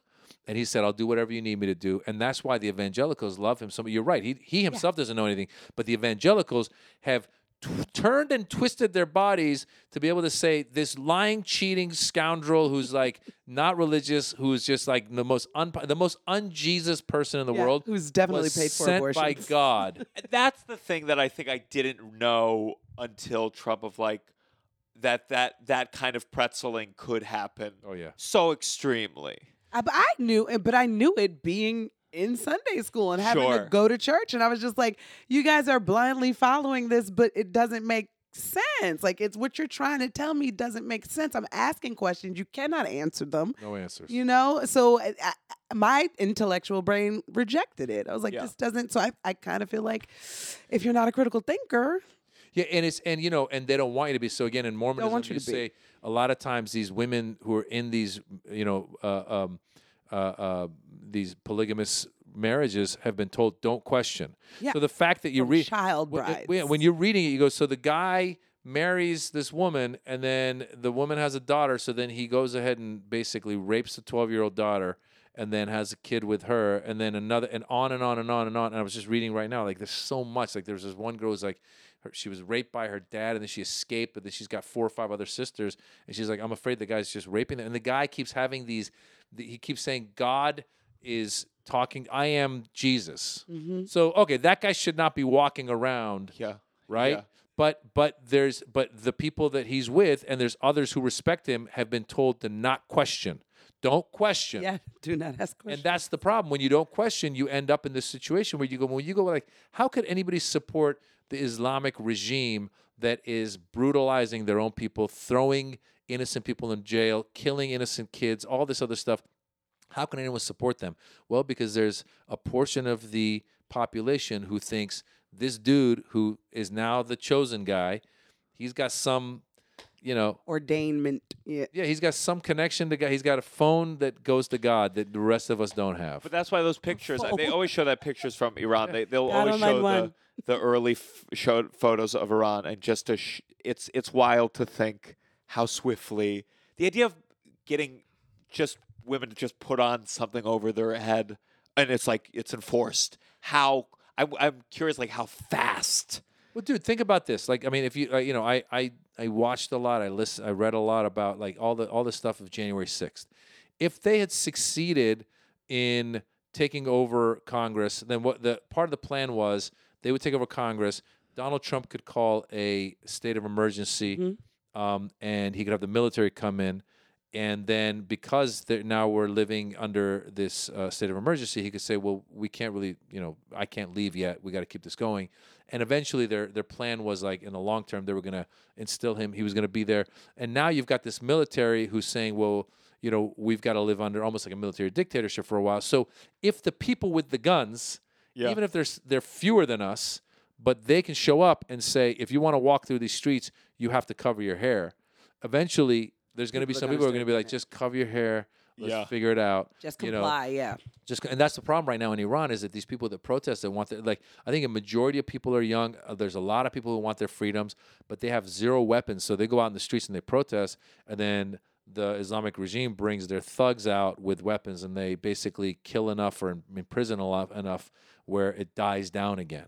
So, and I don't know what the solution is because Do you feel, do you, do you like watch it and feel emotion? Do you go, is it too much? Is it, Well, it go, goes back to what, so what you were saying. So I have spent most of my life in America. Yeah. For all intents and purposes, I'm American, but I also have a big Iranian following. I have a big Iranian fan base. I have obviously my family. I have friends. Um, culturally, there's that tie, and I think as a, I think as a as a community, as a diaspora, we are traumatized by what had happened, and it's somewhere deep inside. So last year when the protests happened, people were so like all over the world. People were pro. It was the biggest protests I Yeah. think, and and people were angry. And then the, and then the problem became people started fight infighting. So all of a sudden, like I'm a very left leaning person when it comes to my politics, but the people that were on the right, there were like a lot of Iranians were pro Trump and they thought Trump was going to somehow get rid of this regime, which you know he killed the general. within the protesting, the people protesting, like the morality pr- police, some of them were pro Trump. Yeah. So what would happen is like so you'd go to protest in Los Angeles. Like I went to a protest in Los Angeles. You have Uh-huh. Democrats, you have Republicans, you have everything. I don't care who you are. Sure. We're all protesting this op- oppressive regime in Iran. We all agree. Well, whenever there's a conflict overseas, it's very interesting how the Republican Democrat, like suddenly they're they're together for a Yeah. moment because for a it's moment. for a moment. but what happens is so you're so we're all so I'm like we all agree that this regime's oppressive. But then I'm at the I'm at the protest and some like lady my mom's age she clearly uh, I I mean I guess they know my politics cuz I I criticize Trump a lot. So she'll say so she saw me and she goes you filthy democrat. Like she gave me- Yeah. And I was like what the fuck? And I wanted to be like bitch I go if the Democrats don't show up you're going to lose half your protesters here. Right. And I go, by the way, I go, let's first let's first get rid of these guys. Then let's have our own. Then let's have a vote and ha- I don't care if you have a right wing, you know, government, left wing government. If you have a democratically elected government that's going to let people be free, then fine. Yeah. But the problem becomes there's so much trauma that everyone just starts going at each other, and so I, for all intents and purposes, am American, but there's still the Iranianness in me somewhere. So, and then the thing that comes about is like, there's a handful of Iranian American comedians, and like, we were all kind of talking about how like we had to be vocal, we had to be like, do we do our shows? Do we not do our shows? And we said we should do our shows because it'll give us a chance to talk to our American audience and inform them about what's going on. And by the way, it's my job. I should continue to work. Yeah, there, there's sometimes Yeah. there is that thing. It's like like when they're like, uh, especially with like Instagram, when they're like, no more jokes or whatever. I'm like, I still, this I'm- is my day to I'm sorry, I'm I a comedian. understand. Did you not go to work today? Yeah, Okay. exactly. exactly. Shut up. exactly. so with that, so so sometimes I was saying I was like sometimes sometimes I wish I, I just wish I were Swedish or or like I don't, I don't know if you guys know who Ismo is. Ismo is fin- from Finland. Oh yeah, yeah, I'm like if I were Ismo, like I don't think Ismo ever has to deal with. Crazy. Ismo Yeah, never yeah, has to post a flag. yeah. Uh, yeah, Norway. Yeah. Yeah. I mean, I Um, do wish sometimes too. yeah. You know. Yeah. Sure. Exactly it. Absolutely. I Uh, was- let's let's go on to our, our next segment. This has gotta stop. This has got to stop. Do you have a this has got to stop? Something that's it's big, small, personal. Yeah, I was gonna say. I mean, it- we we were in politics. I stick with politics. What's got to stop is politicians who clearly have done some guilty shit, just coming out bald, bald faced lying. This whole thing, like the 23 indictments, just came down against George Santos. Santos. and he was like, He's a fascinating human, by the way. I mean, clearly, like he was taking the credit cards of some of his donors and double, uh, double charging, and then going off and like buying stuff. And him, uh, Bob Menendez from the Democratic side, and then- Jersey. Shout out to Jersey. New Jersey. and then the gold bars. and The, then- yeah, the he had- gold bars. uh-huh. I mean, it's so obvious. Sure. I mean, I, I'm so I can't help but feel just such extreme pessimism in terms of like scam artists. Uh, you know, they're they get in anywhere they can, Yeah. and like clearly the political system has created a way that you could be insane scam artists. I mean, Yeah. George Santos, it's like it's crazy. Yeah. And this is he's able to survive here for now. You know, will he go to jail? Will he have some punishment? Will he get off scot free? But I'm like, I don't see that going away at all. I just feel like it's going to get worse and worse. I I don't know. I don't. I have no optimism in my just like- heart about America getting It's just better. like if someone came to you and said, "Listen, you know that joke you do, someone else is doing that joke." Like I think that we have. There's still like there's certain occupations where there's some honor where you go, "Oh, okay." Either you go, "Well, I'm," you know, I didn't, I never saw it. I'm doing it my my different way, or you go, "Oh my God, you know what? I'm gonna step away." You know, I'm not. I don't want to be a joke stealer. Yeah, I But had we- I had that happen to me recently, where it like there's another comedian that has a bit, but the bit actually happened to me. So I'm telling the bit, I'm telling a story of something that happened to me, and they're like, "This person has that bit," and I was like, "No one called him fat though. Right. sure. Like someone actually called me Sure. fat. So I'm like, you're just telling, you're just doing a joke. Yeah. I'm telling a personal story. So I'm like, if it, if it was a different, if it was an observation on an airplane or something, yeah, I'm gonna give it away. But if it's a personal story I'm telling, I didn't steal your Uh, joke. There's one that uh, shocked me so much. So it was uh, a comedy club in Denver, and I did, and there, I, there was an opener on it. I didn't watch the opener. Yeah. Like, it was no offense to that. I just I was I working on my can't set. watch the opener. But but so I I did a joke and it was about uh, when I did one of the marches in Harlem and then they started shouting fire fire gentrifier and I was in the march Yeah. talking about me, and this comic who was a black comic in Denver wrote on the video like you saw me do this joke you stole this and there was a moment where I was like. we could not have had quite the exact same experience. There's no way. And like, thank God, he and he wrote a long screed about about you know you you watched me in Denver. This is the exact joke, exact turns. And thank God I found a recording the day before Denver, if not further, where I was doing that joke. Yeah. right. But but I don't think there's honor.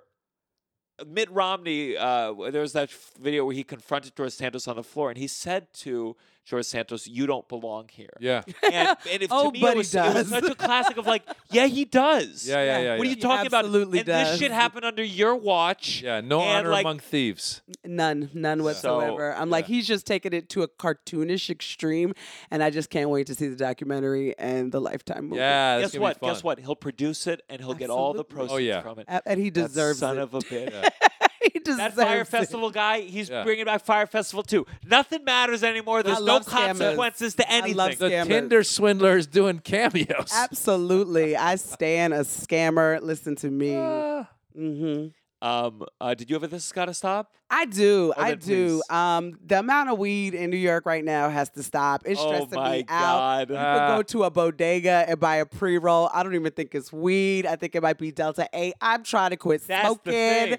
And I feel like it's making me, whatever it is, is like addictive too. So y'all got to stop. Come on, New York. Crack down on these people that ain't These aren't gonna last. There's there's fucking one on every block. Every, and it's so funny to think 10 on about every block. when I I remember when Weeds was on Showtime and it was like, oh, dispensary would be the coolest thing in the world. And now I see empty dispensary after Uh. empty dispensary selling the exact same products, no difference between None. them, all the same kind of like we're cool zazaz or just like Yeah. just like cool hip. It's It's all gonna out. collapse. They're all gonna fucking close. yeah, all of our lungs are going to collapse And guess well. what? I still get my weed in LA because there's something in me is like I I I doubt Tovah really thinks it's all the Delta Eight Yeah. shit. At the bodegas, for sure. Yes. At the bodega, if I got to show ID to get in, that's weed. Yeah. If I just walk into a bodega and say, Yeah. "Give me a chopped cheese and Yeah. a pre-roll," Yeah. that is Too probably Delta Eight. so Why this has got to stop. Uh, my my girlfriend, she's been trying a CPAP machine, not Aw. going great. for you, Not going great. Uh, yeah, is but it also loud? no. I mean, no, because it's it's a suction thing, but it's it's it's big. I Mm-hmm. mean, it's, it's for, Why first you she have had- trouble? You, she, for her, she's she trying has to- night terrors and Oh, okay. and sleep apnea. She did a sleep s- study. Okay. And so it, it would it would certainly help me, but it would also help her too. But uh, it's really struggling with it. Wakes up an hour in. It's huge. It's Oh, massive. yeah. Jeez. And her insurance gets the data from the snoring machine. Get this: if she doesn't use it four hours a night on average for seventy percent of the nights, she then has to pay for it in full What? they have they get the data from the machine and if she doesn't use it according to their system then she will then have to pay a very expensive for a very expensive So CPAP then, so then do you put it on for two hours? well, that's what I, I asked. I just said- run it? I said, "Can we run it?" And she she seemed to say no. We're, we're still looking into it. Maybe you got a you got a pet. Uh, yeah, we'll get a pet got a for that. Animal? Yeah. Put it on him. But the most big brother fucked up health insurance shit. And Oh, so they're the now worst. my girlfriend with the night worst. with the night terrors and the sleep apnea now is paranoid that if she takes it off, she's gonna owe money in the middle of the night. They're the worst. They're the- and and this our, our whole medical system is also screwed. But it's like the fact that like right now, after all these years, the Biden administration has finally been able to just get the right to negotiate for the medical for the me, uh, Medicare drug prices to come down. Doesn't mean the prices are going to come down. No. They They're finally got the right. So that should just show you Yeah. how. And also, I got breathing trouble. I can get a pre-roll easier than I can get an inhaler. Yeah. Yeah. I need both. Let's go to our final segment here. You better count your blessing. You better count your blessing. We've been negative. Let's say one thing that we're we're grateful for. Joyelle, do you have something? I'm gonna say it since you've been talking about her this whole time. I'm very grateful for my manager, and I'm gl- grateful that she has a CPAP machine because I need her to stay alive because we're getting money together, baby. So love you, Tovah. Grateful for I her. don't think She the CPAP is me. keeping her alive. The CPAP is keeping me alive, being able to sleep before I go to fucking Arizona to perform for eight people at the House of Comedy. Uh, uh, this, by the way, this is uh, this is coming. Oh, well, we'll do plugs after this. Um, uh, I'll go. Uh, God, I don't even know how to. I don't even know. Is how that to phrase clear this. to get into the No, that that airport? was a. This has got to stop. I'm not thankful for clear. Uh. I'm not thankful uh, for the person who's who's been hired to highlight. To I could do it. I'm gonna bring my own fucking highlighter. Do you have clear? I- of course. We got it. Global entry clear. We got it. There's gonna be. I know. I know. In a Clear year, there's gonna be a new thing. There's gonna be a third thing, and we're all gonna have to fucking They have sign a up clear for plus Clearer. now. It'll be clearer. Yeah. Clear Plus. I, they have What's Clear that? Plus now. I don't know what it is. I just saw it last time I was Oh, at the God. airport. Son of a bitch. Um, so uh, I'll put it like like this. So I I I, I worked for a very long time uh, uh, with a touring agent named Matt Bourne, and uh, uh, we're not working together anymore. But he was uh, an incredible, incredible agent. Worked with me when he was getting me hosting gigs at Bananas, and just a, one of the best things that ever happened in my whole little career, all the way back starting as an actor. And I'm just so grateful for what what an incredible agent he is, and anyone would be lucky to work with him. Is he That's nice. here? He's Yeah. no. I just wanted to say Trying to it. him I just? What wanted to. I just uh, yeah. I just want to share it. That's my blessing. I just want to. I just want to. Ca- I just want to thank that casting director that did not cast me. However, I'm still available. Best casting director ever. Uh, no, I'm gonna go with my son. He's 15, and I love my daughter too. Of course, she's 12. But my son has kind of come out of that early teens, and he's Yeah. done The some- worst age, middle yeah, and middle he's had, school. and he's had moments that like really made me proud. He's he started surfing. We live in mid mid Los midtown Los Angeles, and so he started surfing in Santa Monica, which is about a, like a half hour like car ride, and. Um, he was gonna go see his friend to go surfing. I said, "Oh, I'll get you an Uber." He goes, "No, no, I'll take the bus." I go, "What do you mean take the bus?" He goes, "Yeah, I'll take the bus." And he's been taking the bus on his own. Gets up. He's teaching me about the bus. Right in LA, that's a big deal. It's a y'all. big deal. And and and he gets up early and he goes and I was like, "Holy shit, this kid's a better person than I am." So I'm proud of him for that. And and I get to play I've been I've been getting a chance to play soccer with him, which as my uh all my joints and everything are going out of order. Yeah. I, I'm getting maybe a couple years to play with him and and it's just been great. Oh, I love Are you still that. better than him at soccer? Oh no, he's much better than me. I'm so by the way, his name's Dara. Um, I I I kind of coach him on the field, and I asked him the other day. I go, "Would you get upset when I coach you?" He's like, "Yeah." He goes, "Well, it's funny because you're coaching me, and he's like, and you're heading the ball into our own goal." And I was like, yeah, "I go, listen, Drag buddy." him. I go, Come on, Dara, drag him. yeah, I go, I'm, I'm, I'm older. I go, I'm this old. I go, I go, if I survive the game, I'm happy. I go, you got potential. So I go, if you don't want me to coach, just let me know. Because I, I said something like, Dara, you know, 50% of the time you're doing well. The other 50%, he's, like, he's quoting me. They tell me that a lot of times, both the kids, they say, and my nephew, they say, you always, you always say in life. And whenever you talk to us, you're like, in life. They're making fun of me. I'm like, all right, you bastards. I'll stop talking. Um, so this is coming out October 31st. What do you want to plug? Oh wow, I'm on tour all over the place. After October 31st, I'm going to be in Connecticut, I'm going to be in DC, I'm going to be in Atlanta, LA. Go to mazjobrani.com, M A Z J O B R A N I.com. I'm probably coming to your city. I'm going to be coming to New York in the new year, Boston, uh, doing a theater tour, and at Maz Jobrani all across the social media platforms. Amazing. Joyelle. Uh, yeah, uh, November 2nd through the 24th, I will be on tour in all of Canada with Roy Wood Jr., Arthur Simeon, and Malik Elassal. And yeah, we're going to like every city in Canada. So, remote cities in Canada, look us up for the JFL tour. It's going to be on my link tree on Instagram, Joyelle Nicole, that my manager made for me, that my manager's boyfriend was hating on because he was like, Why are you making this for her? And I was like, Mind your business. Ah, Mind your business. I say, I say, Tovah, do you want to go on a date? I'd love to take you out. She says, I have to work on Joyelle's link tree. I'm setting up the ticket sales for the Canada tour. Hilarious. Uh, that's going to be such a cool. I can't You're going to like know Canada in a way that most Canadians Most won't even know. Canadians, though, we we going to MBs and NSs and oh, ONs. For me, I am uh, uh, t- uh, tonight when this comes out. I will be flying to Milan. Uh, November 1st, London, November 2nd through. Most of these are sold out. I don't give a fuck. Maybe Paris, November 9th. So now you're just flexing. Got November, it. November 9th, I'm at Paris. There's a big theater.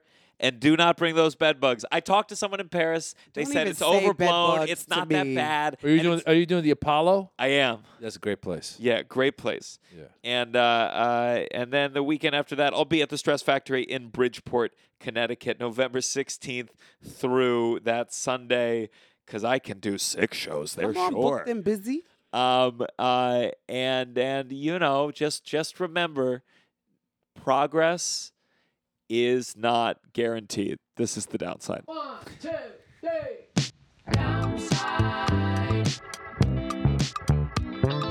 Downside. You're listening to The Downside The downside. with Gianmarco Soresi.